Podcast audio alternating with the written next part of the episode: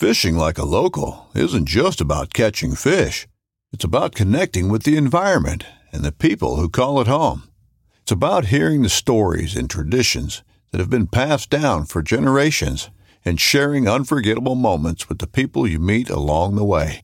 Fishing like a local is having an experience that stays with you forever. And with Fishing Booker, you can experience it too, no matter where you are.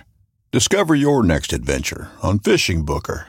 This upcoming concert season will be all about the boots, and Tecovas is your stop for the best in Western style. Tecovas has seasonal and limited edition offerings this spring and summer, including men's and women's boots, apparel, hats, bags, and more. All Tecovas boots are made by hand in a time honored tradition with timeless styles that are always on trend. And Tecovas has first wear comfort with little to no break in period. It's hard to find this level of comfort paired with this level of style. Stop by your local Tecovas store, have a complimentary drink or two, that's WCB style, and shop new styles. The smell of fresh leather and friendly staff are at your service. Many stores even have leather custom branding to make your boots truly personalized. And with regular live music and events, there's no in store experience like it. If you can't make it into a store, just visit tecovas.com. That's T E C O V A S.com. They offer free shipping on all boots, as well as free returns and exchanges, and ship right to your door. Go to tecovas.com and find your new favorite pair of boots today. Right there, right there. Why belly up? This is the game. You- It's uh, cat and mouse. Smoked a turkey. He is down. He is freaking down. Said he shot an absolute giant. Full obsession, baby. Welcome back, everybody, to another Fall Obsession podcast episode. I am your host for this week's episode, Sam Thrash, and we have a special guest joining us um, this week on the podcast. Um, she is a very successful and passionate turkey hunter and a guide for the National Wild Turkey Federation, Miss Courtney Carroll. Courtney, welcome to Fall Obsession podcast. Thank you very much for having me. We're, we're happy to have you. Um, thank you for uh, taking the time out of your day to, to come on board. Yeah, of course. So Courtney, before before we kind of get, I know we want to talk some turkey hunting here um, this evening, but before we before we get into um, kind of the meat of the discussion, if you wouldn't mind, kind of give our listeners a little a little background um, on yourself, kind of um, what your experience as a hunter has consisted of, and and where your passion for turkey hunting came from. Yes, sir. So actually, um, I grew up basically as a, a deer hunter. Um, my dad is a diehard deer hunter, so he raised me raised me right. Deer hunting and dog hunting is how we grew up here in Florida. Um, so I don't know if you guys do the dog hunting stuff there in Texas. Do you guys do that? Uh, we we got some guys that uh, that do it, but I, I guarantee you it's not as prominent as, as it is down there. We primarily do it with hogs and and that kind of thing down here would be probably where it's most seen. I would say. Gotcha. Um, so yeah, we we grew up dog hunting, and then um, once I got old enough, I started still hunting with my dad. Um, killed my first deer at around 13. It was a spike, um, and I loved it ever since. I was hooked on deer hunting, and I loved the chase. Absolutely. Um, I, I started bow hunting when I was around 16, um, and that was actually a wildlife management area buck, and it was five points. That was pretty good first bow kill, and fell in love with bow hunting ever since. Um, so that's basically my background as a hunter, and then I've done a little bit of duck hunting. Um, didn't really get into that too much because I don't really have a boat to duck hunt out of. yeah. Um, it's a little difficult walking in waders and doing it by yourself. Um, and then I have killed a few hogs as well. Um, as far as turkey hunting goes, I only started turkey hunting about four to five years ago. And I basically got into that. Um, I met my friend Tommy through um, a hunting club that I was a member of. And he basically took me under his wing and he basically showed me all of the ropes of turkey hunting. Because, like I said, my dad was never really big into turkey hunting. Um, so I had to basically learn through someone else, Gotcha. which isn't a bad bad way to do it. no, um, not at all. so that's how I got into turkey hunting, basically. Awesome. We uh we like hearing that, that people had a, a mentor figure to, to kind of bring it up, bring them up, and then obviously learning by, by trial and error. That's uh, that's also a sometimes a frustrating but a very effective way uh, of learning certain things about hunting as well. So. Mm-hmm. And unlike deer hunting, um, like what I was used to, sitting in a tree stand, being patient and waiting, um, I found that I'm not only able to call in a turkey, but I'm also able to go to them if they're responding. So from that aspect, I fell in love with the chase of chasing those birds and hearing them gobble 80 yards away, knowing he's coming to you um, against nature is just such a special experience. Oh, it, it is. It's amazing hearing that first that first gobble, responding back to your call is it's uh, it sends chills down your back. Sometimes it's it's an awesome feeling. Definitely. and and I know we have some guys we have some guys here. Uh, one of them I was just talking to him about some turkey hunting the other day, and, and he made the comment on how he loves he loves spring turkey hunting, and he loves the like you're talking about the chase of it all. Um, and he looks at it as a smaller version of elk hunting almost. He he's mm-hmm. he's a he has the dream of going and killing an elk one day, and he says that turkey hunting um, helps him kind of tide that over because he he feels like it's a similar experience. So it's uh it's awesome. Interesting. Yeah, I've always wanted to get into elk hunting as well. Yeah, for sure.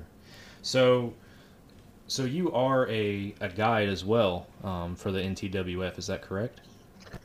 Yes, sir. So, not exactly. Um, so, when I think of a guide, I think of an outfitter where you have a client who pays to harvest an animal.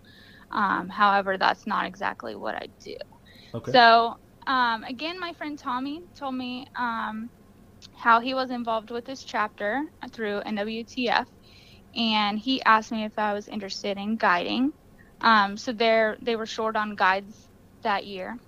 Um, so Tommy, which I was new in turkey hunting, so I was a little reserved on that, but he reassured me that the hunters um, would have little to no hunting experience and they would have no idea if I messed up my calling or whatever the case may be. so that made me a little more confident and I did kind of know what I was doing. I had by then I had called in by myself two birds, which I was using my grandpa's old box call, so I really didn't know what I was doing, but turkeys really don't care.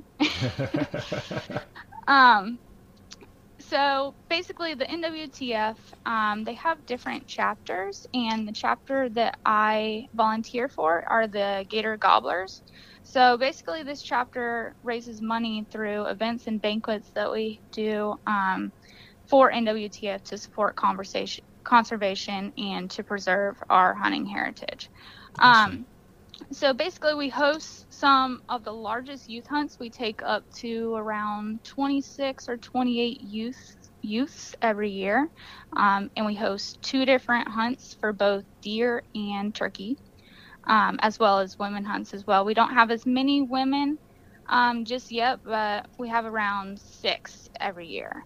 So that's pretty pretty cool to Absolutely. get the women awesome. in there as well. And again, these hunters have little to no hunting experience. So the youth will range from 10 to 17 years old, and then women any age basically. And the property that we're able to hunt, um, we get permission from certain landowners or management areas that have literally never been hunted. So it's some of the best property. It is prime, and it's awesome that they let us do this for for these youths and women. It's awesome. That is amazing, and, and especially that you're able to to take people out. Not not only the the fact that you're able to to bring them in the woods and, and share that hunting experience with them, but the fact that you're I don't want to say guaranteed success, but but the fact that there's a good chance that they're actually going to experience a successful hunt is is awesome. That, that's that's amazing. Definitely. So as a guide, basically, you're teaching them gun safety, shoot, don't shoot, um, blood trailing. If we're turkey hunting, um, showing them okay, these are strut marks in the road. This is what you need to look for. Um, turkey feathers, certain types of turkey feathers will tell you if it's a gobbler or if it's a hen. So we try and teach them a lot, even if they don't harvest anything, so that they can at least take away something. I remember, like I said, my first hunt that I um, volunteered for, I wasn't super confident. Again, I was using an easy box call. It's a good beginner tool. So I took this little girl. Her name was Daisy, and I took her, and her father was there with us. And I remember we were sitting in this spot. We hadn't heard anything all morning.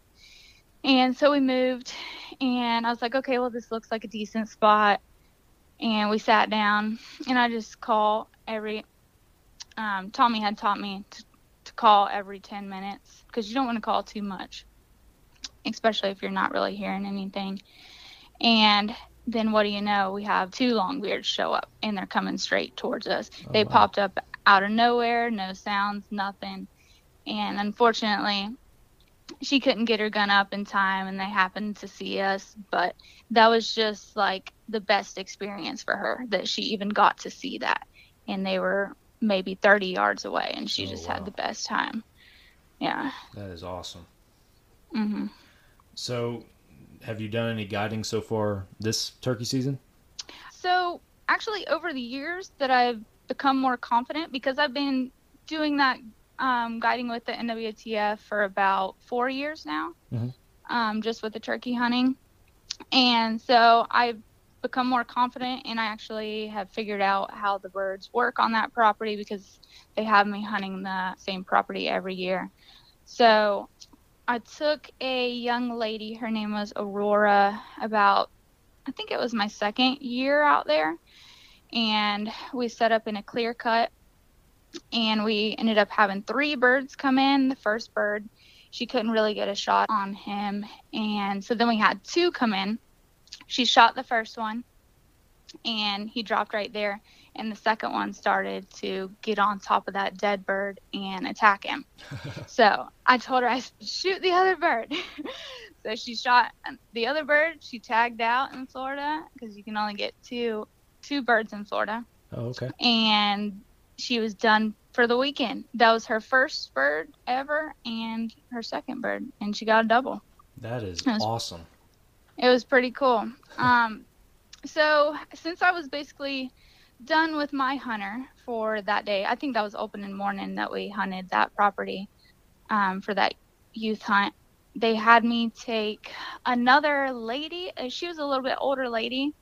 Um, her name was Mary, but she was a little handicapped actually. She was legally blind, so with her shotgun, she had to have a scope on it. Okay. So she really couldn't see unless she had um, really intense glasses on, and she couldn't wear those while she was hunting. So she ended up getting a bird also that next day, same spot. So that was pretty cool. Um, I got to see three birds die in two days. That is awesome. That's a great way to start the season right there. Definitely. And then this past youth hunt, luckily we got it in right before the whole quarantine situation. Um, but I took this young lady, her name was Elena. She had only been turkey hunting maybe once or twice, so I took an, her and her dad, and she got a double as well. And she was just ecstatic about that. Wow. Sounds like a sounds like a, a heck of a year right out of the gate. That's awesome.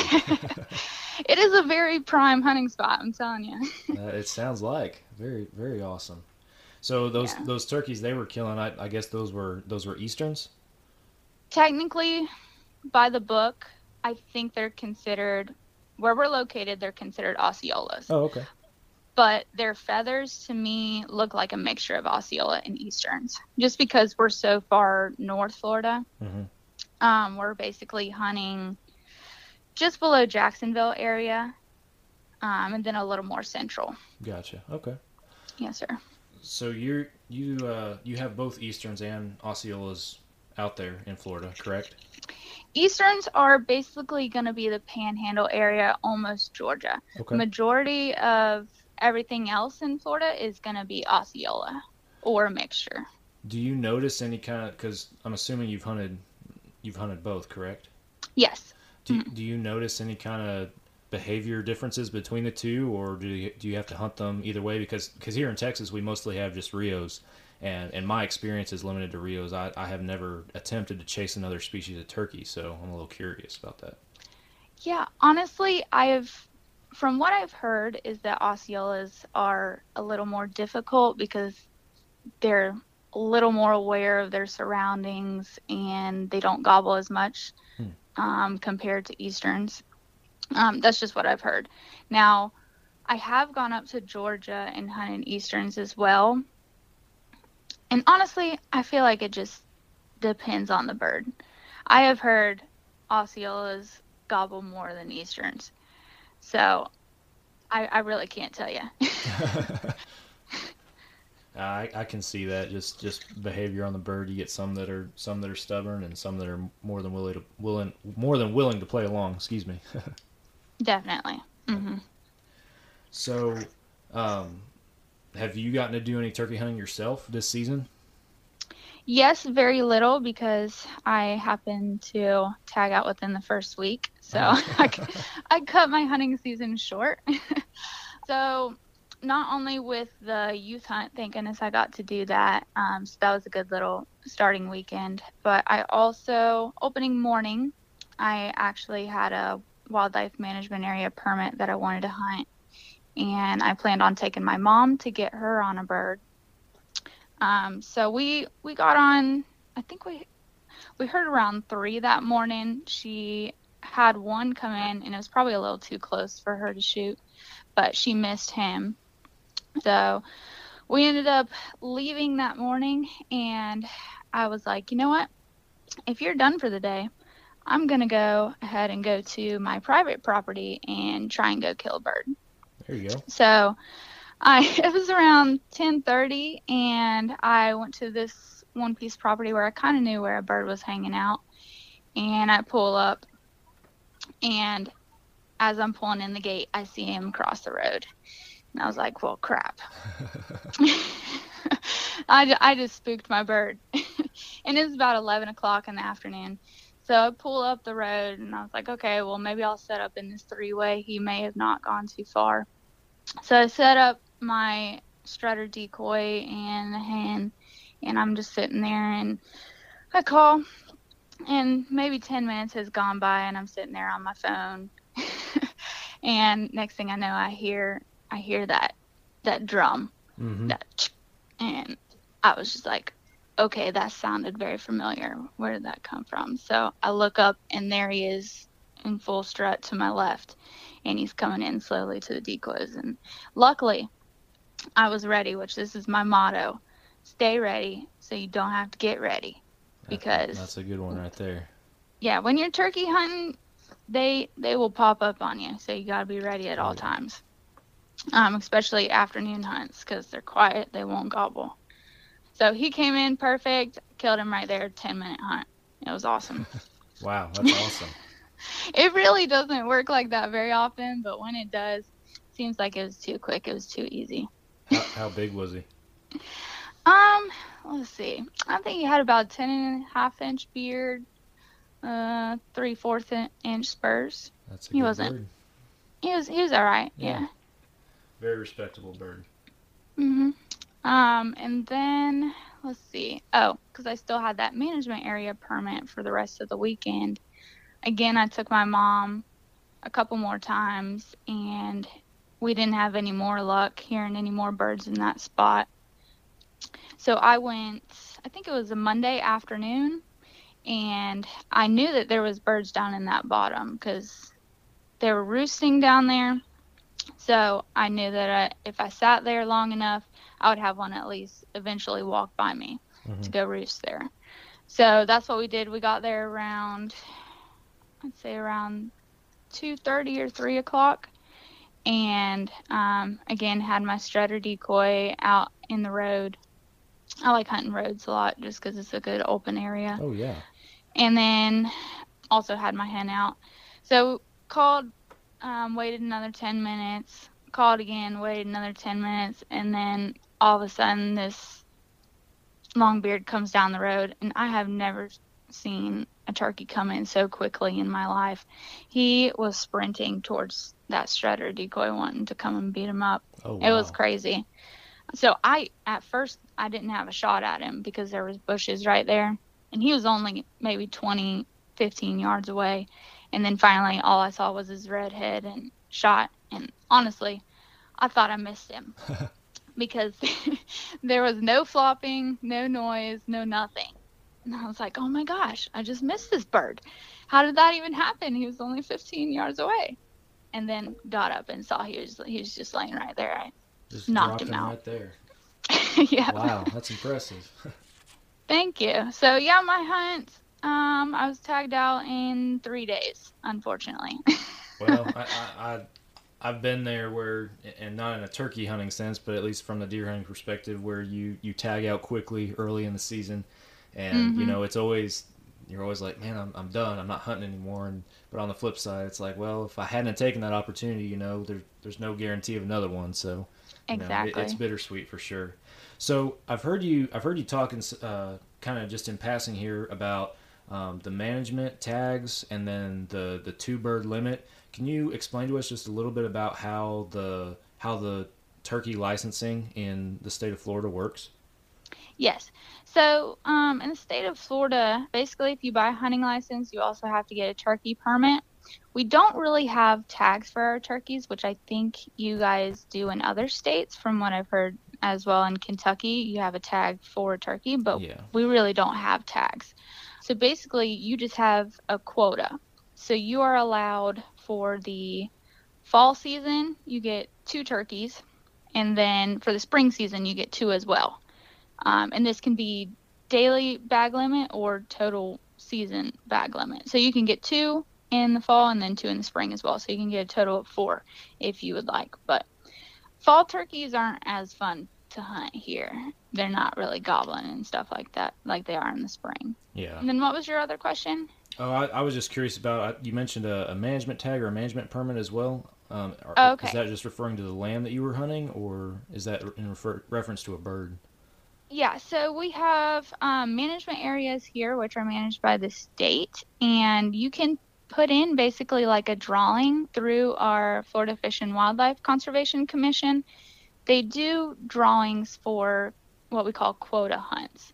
And so basically, um, for the management area that I hunt, let's see, they have about, I'd say, five different hunts starting from opening weekend up until the weekend that it closes. This is both for deer and turkeys. They do the quota hunts. So if you draw that permit, it's for a specific weekend that you can hunt it, basically. Or sometimes it's over a weekend, it, it can be two weeks. And you're allowed a specific number of whether it's deer or turkey. I know you're only allowed one turkey on the management area that I hunt. Gotcha. Um, unless you have a guest with you, then you can each get one as well. Gotcha. So that's the quota hunt thing on the management areas. Gotcha. Yeah, it's it's a lot. I, I find the more that I talk to people um, in their respective states that that Texas is just kind of kind of laid back and unique. You, you you buy a hunting license and you get four tags and use them whenever you want, and that's that's just kind of it. so, yeah, I'm always curious about what uh how it works in other people's uh, home states and the, with the licensing and everything. So. Yeah, everything's definitely different for sure. Oh yeah. So I got a I got a few kind of more turkey hunting tactic related questions that uh Okay. that I kind of want to run by you here. Um, the first one being um, when you when you're calling, you got a gobbler that's answering and responding, but and responding, but he's kind of hanging up just out of out of shooting range. Um, what are you gonna do in that situation to to try and seal the deal? So basically, it depends on a couple things. One, does he have hens with him? Probably. Yeah. So if it's early season, um, I would basically focus on calling in those hens with just like a location Yelp, see if you can get the hens to come to you because he's gonna follow them. Mhm. If it's later in the season, um, you basically need to get in front of their path of wherever they're going. So you basically need to know where they're traveling every day because you're not going to be able to call him off the hens, and I doubt you're going to be able to call the hens to to you. Or like I did early season, um, you can come back midday because he's basically already going to have bred all of his hens, and he's going to be looking for another hen. Gotcha. Yeah. So, do you do you primarily do you bow hunt turkeys, or you hunt them with a shotgun, or both? What, what's your preference? I would actually love to get into bow hunting turkeys. I have shot one with a bow, but it was while I was deer hunting, so that was during the fall. so, I mean, I would love to. However, I still get just as much fun out of it with a shotgun, and it hasn't gotten too easy for me yet. there you go. Yeah. Yes. What uh what kind of shotgun load do you prefer for turkey hunting? Oh gosh, honestly, I am very old school. I shoot basically anything. Like I shoot my Remington 1100 modified choke, and most people will look at me like I'm crazy for shooting that at turkeys because I can only shoot maybe 30 yards, 40 40 yards max.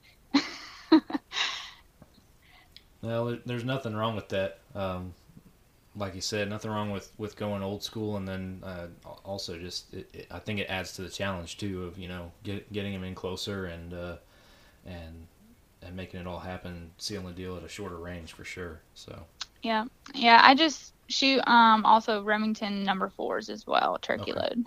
Gotcha.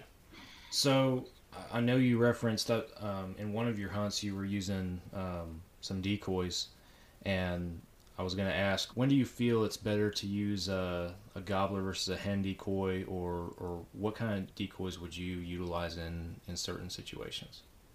Yeah, so that is the question of either do I even bring decoys or do I bring everything that I have?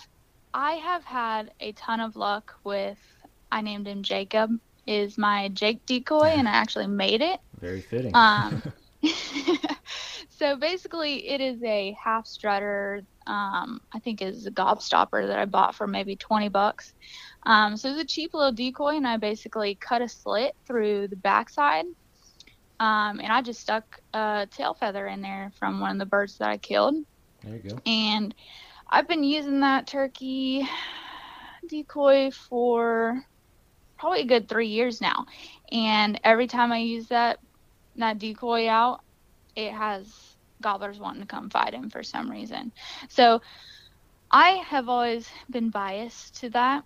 Absolutely. Um, even if it's just that, it doesn't even have to be a hen. But I've also had luck with no decoys as well. Just because they're wanting to come up and figure out where you are. But then that also has a downside because if you're not using decoys, they're coming up looking for movement. And mm-hmm. if you're moving, that's the first thing they're going to see. Yeah. Now, if you do have decoys, they're going to be staring at the decoys. And then I also had a situation, it was actually this year with my mom trying to get her on a bird. And I had both of those decoys out, the strutter and my hen. And he came in, he saw the decoys, turned around and left. He just saw something he didn't like, and he did not like it. Oh. So, I mean, it can go both ways. It just right. honestly depends on the bird how much he's been hunted. If it's public land, you might want to not use decoys because they may have seen decoys before. Um, if it's private property, they could have very well, they may like the decoys as well if it's private property. So right. it honestly just depends yeah. on the situation. So I'm glad you mentioned the the public land because that kind of that is a good segue into um, my next question, talking about you know them seeing decoys all the time and, and might not react the same, um, and that is if if you're hunting an area that is uh, has more pressure on the turkeys than than most, and they're they're harder to kill. Are are you mm-hmm. gonna change your tactics at all? Are you gonna are you gonna try to mix something up or or do anything differently to to get that done? To be honest, no, unless they have put the slip on me, basically. Mm-hmm. If for some reason they see my decoys and they don't like them, then I'll get back on them the next day with no decoys and just use a different call. I'll sound different so they know it's not not me. Basically, it's not the same bird they saw yesterday. Yeah, that, that's uh, that's good advice right there. What uh, what kind of turkey calls do you prefer? Do you have a preference, or do you have a have a wide selection? I mean, for beginners, box calls are awesome. There are some high dollar box calls that you can buy, and they're legit. I personally love slates, so I have like three or four different slates right now. I would love to learn how to use a mouth call, however, I have not gotten the hang of it.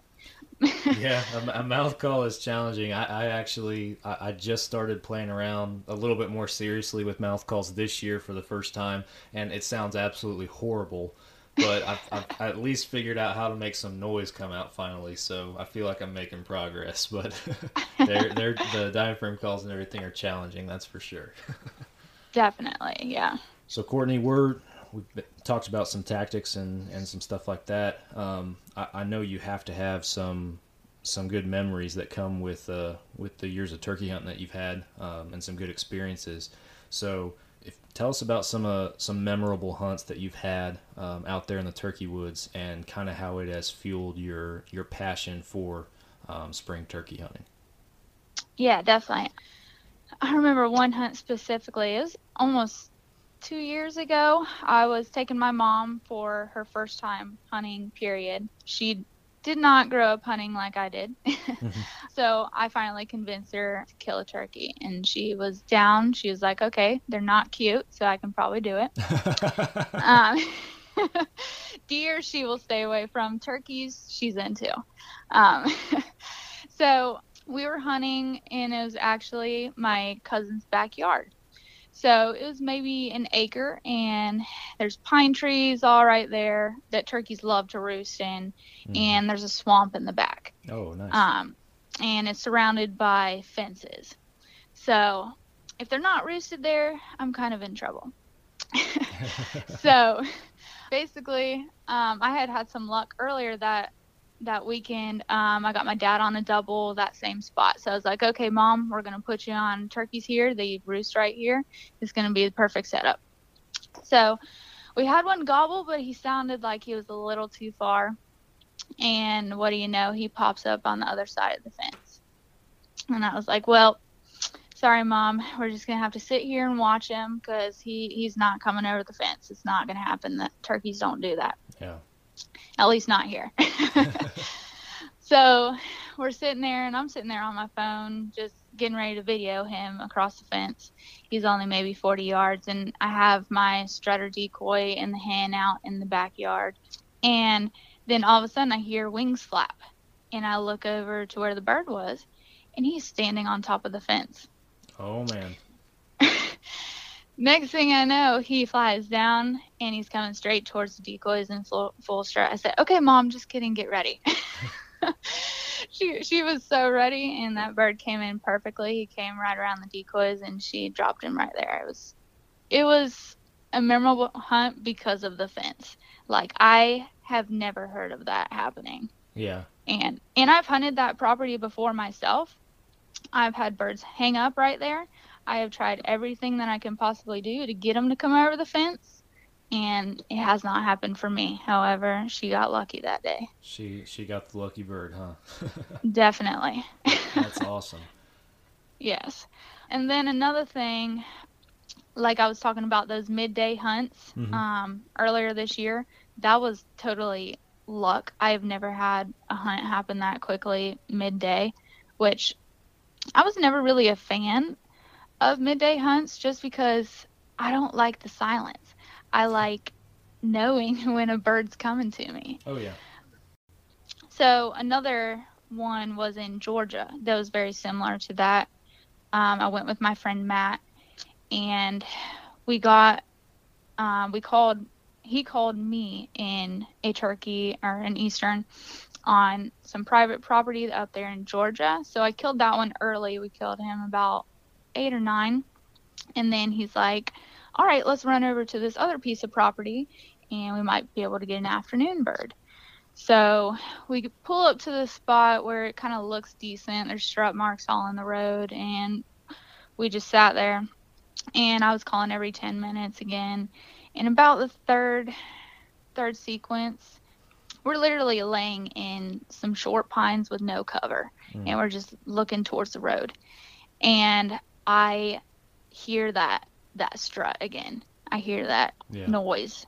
And I was like, okay, if I hear that, he is close. So I literally heard it behind me. Oh. And I, I told Matt, I whispered to him, I said, don't move. I think I just heard him blow up. So what do I see in out of the corner of my eye is this bird is walking 10 foot from me and our decoys are out in front of us and he's walking directly past us out into the decoys. I was so afraid that he was going to see us cuz we had zero cover. Thank goodness we were still. I don't know if that's one of the Georgia characteristics that we were talking about earlier Right. where they're not as aware Uh-huh. of you if you're not moving. I don't know. But that bird, thank goodness Matt got a shot at off at him because he had a 14 inch beard. That is a stud. It was a stud. Um, and that was another midday hunt that was awesome.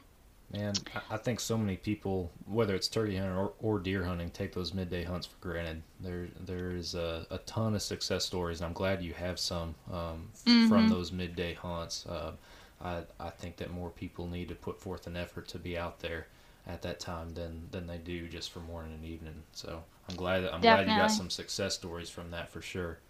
Yeah, even if you have to sit there and take a nap, take a nap. Wake up. I bet you the bird's going to be standing there. Makes for a good story for sure. Definitely.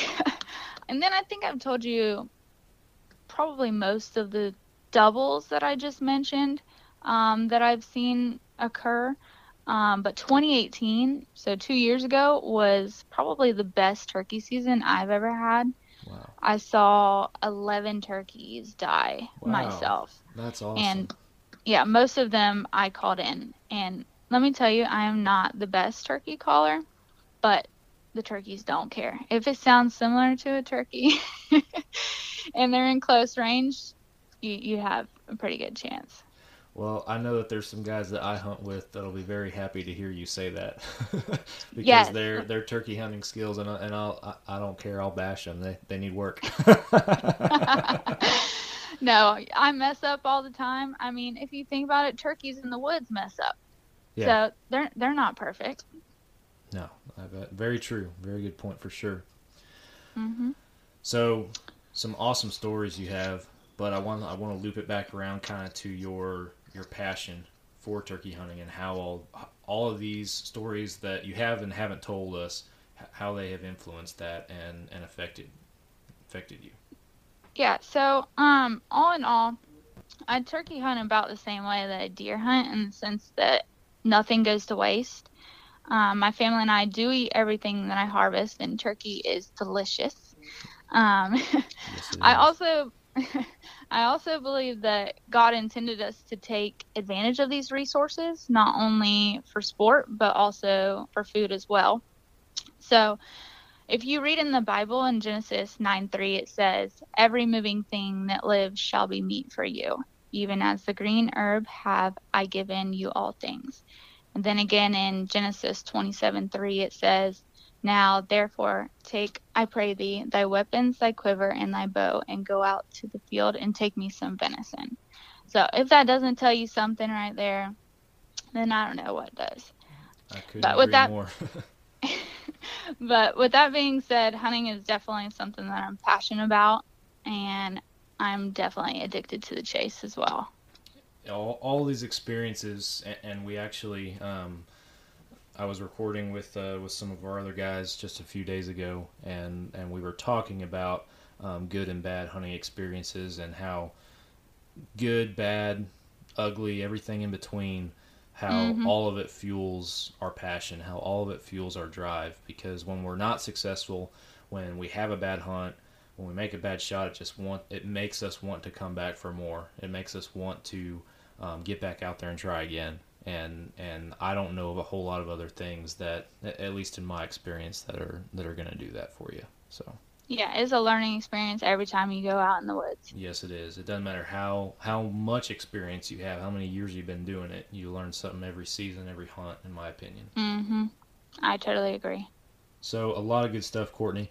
And kind of, I know we're uh, we're cutting it, getting into our time here, but um, before we wrap it up, I got a few things that I wanted to to ask you. I know you've you've mentioned a lot of um, good hunting memories, but I want we we like to ask guests on our show um, what your favorite hunting memory of, of all time can be deer, turkey, or, or anything, w- what that might be. And and you may have already told us that story, but um, we wanted to ask you that. That is a tough one. Gosh. Hmm. I don't know. If There's there's just too too many, I guess. That, that's not a that's not a bad problem to have. no. um, I guess more recently, I shot my biggest buck this year. A lot of people will will downplay it um, because it was on a trophy hunt area, so it was a high fenced area. But that is it's not exactly what most people feel is hunting. Like it's it's a real hunting situation basically. you, you have to work for it. They don't they don't already have everything picked out for you. That that kind of deal, I guess. Definitely. And it's not like you go there and you kill right away. It's not. I had to go there a couple weekends actually. Gotcha. And I was lucky enough that he was able to let me shoot the cull buck. And the cull buck ended up being 164 inches. Wow, that is So- one heck of a cull buck. Definitely. So that is definitely one that's going on my wall. So that was very memorable hunt. But turkey wise, the one that really stands out that I didn't mention earlier, mostly because we didn't harvest, but there was a young man that I took. His name was Seth um, for our youth hunt, and he had never turkey hunted. I don't think he had even deer hunted in his life. So this was his first time hunting. Period. And we didn't really have too much luck getting on a bird first thing in the morning. We heard a ton of gobbles, but they just ended up going off with the hens. So we stuck right there where I knew they would come back to feed later down in the bottom. And we were sitting there and we weren't hearing too much. It was in the afternoon. So I was like, okay, I'm going to take this opportunity to show him how to use this slate call. Mhm. So I gave him one of my glass slates and I had the other one. I was like, okay, so this is how you hold it. This is how you do it. So he he was he was working it and it was sounding horrible and I was I was trying to teach him how to do it correctly and then all of a sudden we heard a gobble. he was he was calling in a turkey.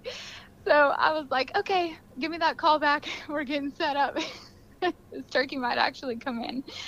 So I ended up, um, or that turkey, we actually had two come in maybe 10 minutes after that. And he didn't end up getting a shot at him. I don't know if he got too nervous, but he just wouldn't take the shot. And they saw us and they took off. But um, he, I ended up giving him that slate call. Um, it wasn't worth too much to me. It was maybe a $20 call. Um, but I told him, I was just like, you need to practice with this. And next time I see you, you better know how to use it. and so he actually had it engraved and it said to Seth from Courtney. And that just like totally touched my heart that he wanted to do that and it meant so much to him and that he just had such a good time. So I was so happy that I made a little impression on him. Absolutely, yeah, uh, and and I love hearing stories where where somebody's favorite memory um, has to do with with them doing something for somebody else in in Mhm. in a hunting perspective, and and just a, from my own experience, like um, j- just as an example, I I grew up hunting with my dad, and the older I got, you know, as when, when I was a child, and then into my teen years, you know, the more we started hunting apart, you know, and and not being able to share that time in the blind, and and recently in adulthood, we have gotten to start hunting together again, like we did in Mhm. those very first days, and those are some of the most special hunts that I've ever had. Um, is just being able to, to share that experience with him once again and uh, and kind of reminisce back to, to what it was like when I first started. So I, I, I love hearing stories when, when other people are are uh, their favorite memory, like I said, is with is with somebody else out there. That, that's awesome. Hmm Yeah, I feel like I get more nervous when they're shooting than I'm shooting. yeah, at times that's that's very true. So I'm gonna circle it back around real quick because I, I was gonna ask you about that buck that, that you mentioned. I know it's not on the topic of turkey hunting, but I remember Yeah. I remember seeing a picture of that deer on, on social media. It's a very impressive buck. Um, Thank you. You said it was your it was your biggest buck ever. Tell, tell us about tell us about that hunt. I want to hear about that hunt and, and how it all went down. Yeah, so basically, um, the guy who owns Silverstone Trophy Whitetails, he's a good friend of mine. I actually met him fishing.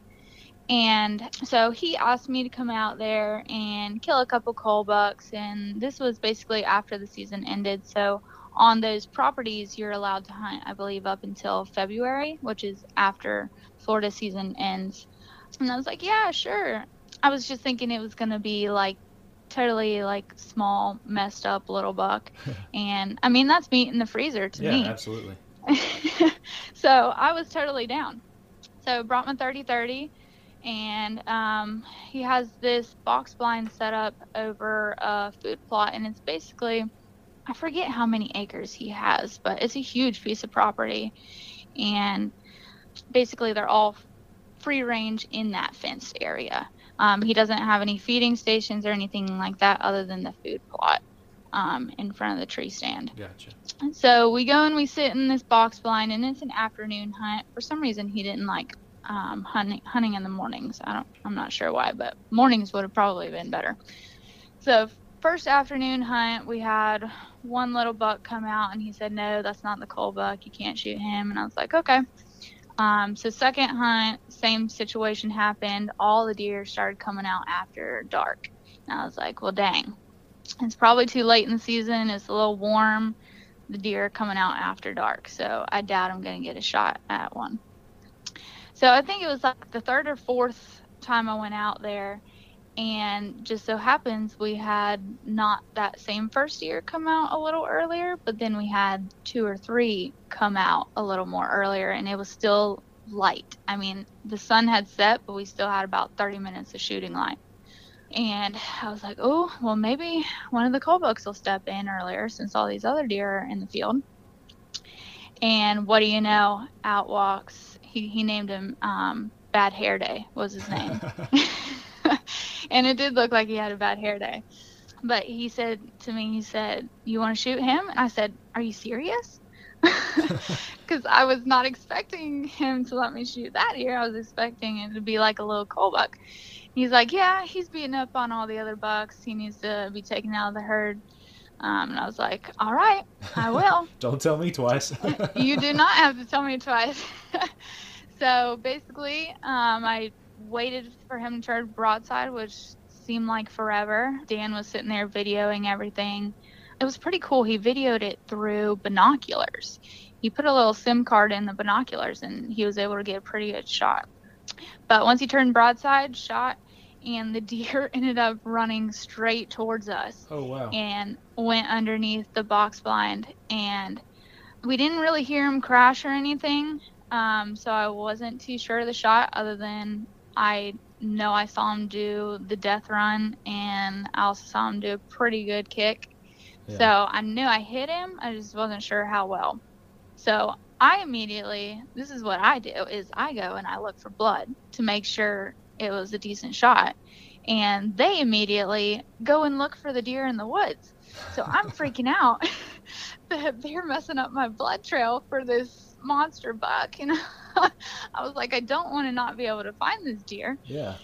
So I finally find like a little bit of blood. With a 30-30, I should have thought better. It doesn't really leave a great blood trail for some reason. I don't know if it's the bullet or bullets we're using or what. But the guys ended up finding the deer without even having to blood trail it. So it was pretty cool. He only ran about 80 yards. That's awesome. Yeah. And he had a monster body. It was something like you see in Kentucky, which earlier that year I killed one in Kentucky, which was my biggest buck, and now it's not.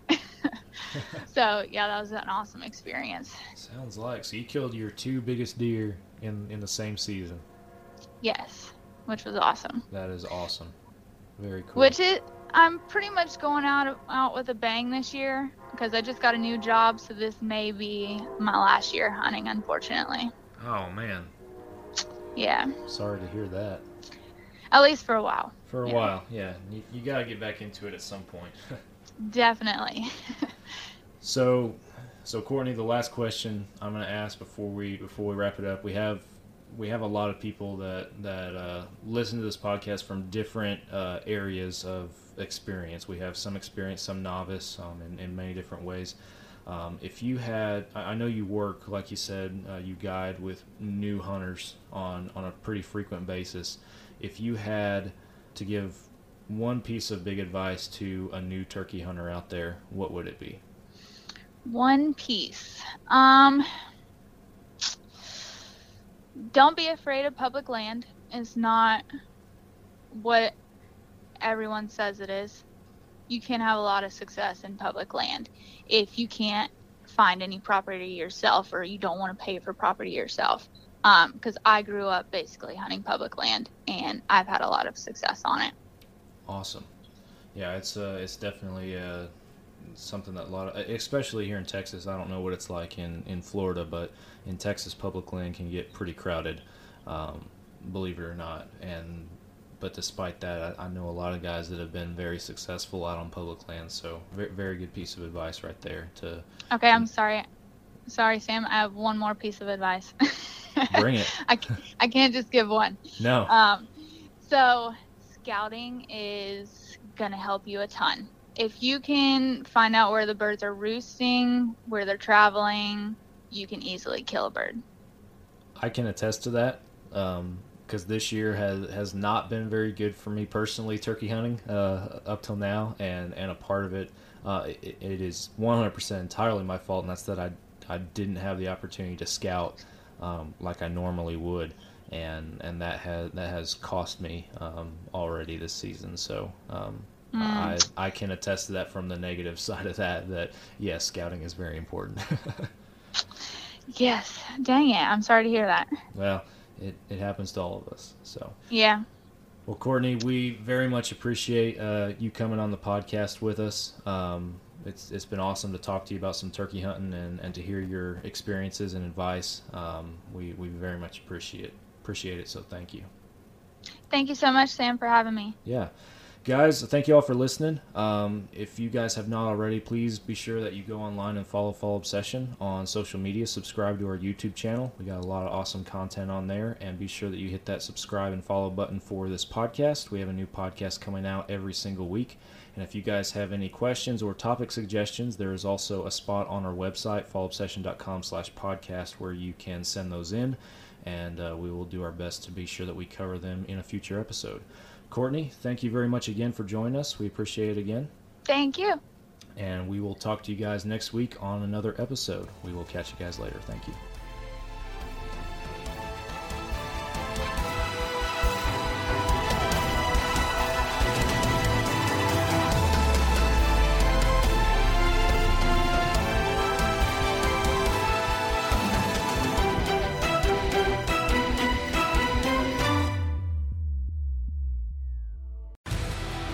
Want to succeed, you want to fish, you want to be one of the greatest. Tune in to West Marine's Life on the Water, presented by Costa Custom Boats, every Saturday night from 7 to 9 p.m. Eastern on Waypoint TV.